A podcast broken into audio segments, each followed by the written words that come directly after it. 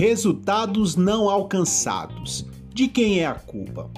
Fala, meus amigos líderes, minhas amigas líderes, gestores. Fala aqui Glauber Rodrigo, seu mentor de negócio e consultor empresarial, trazendo mais um episódio do nosso podcast semanal falando de negócio, né? Podcast esse que com certeza você deve estar ouvindo nas principais e melhores plataformas de streaming. Google Podcasts, Spotify, Uncle e como eu gosto de falar, né? E por aí vai. Olha, o tema aí é bem propício ao fim do mês. Resultados não alcançados. De quem é a culpa? Nós sabemos que dentro de um processo de liderança, quando não alcançamos resultados, metas dentro da nossa empresa, não adianta ficar procurando quem foi o culpado, mas sim o que ocasionou o não alcançar desses resultados.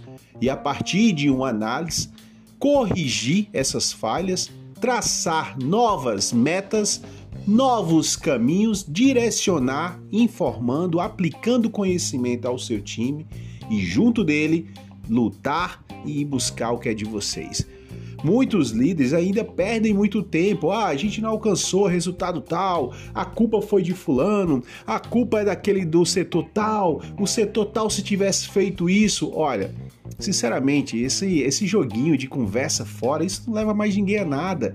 Dentro de um processo de liderança sério, isso não tem valor.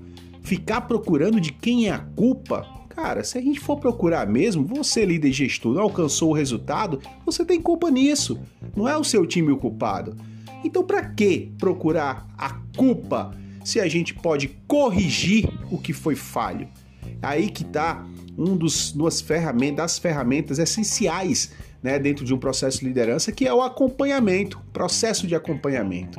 Então, se o resultado não foi alcançado, a meta não foi batida, junte o seu time, analise os dados que você tem, que é muito importante essa coleta de informação durante o processo de, de qualquer busca de resultado e veja, trace novas metas, trave, trace novos caminhos, junte o seu time, tire essa questão de culpa e sim, aconteceu alguma coisa e a gente vai corrigir. Não estou falando para passar a mão na cabeça. Quando eu falo em corrigir, é justamente isso: chamar, conversa quem foi que saiu da rota que vocês tinham traçado, chega, mostra o que foi que aconteceu, procure saber o que foi que aconteceu.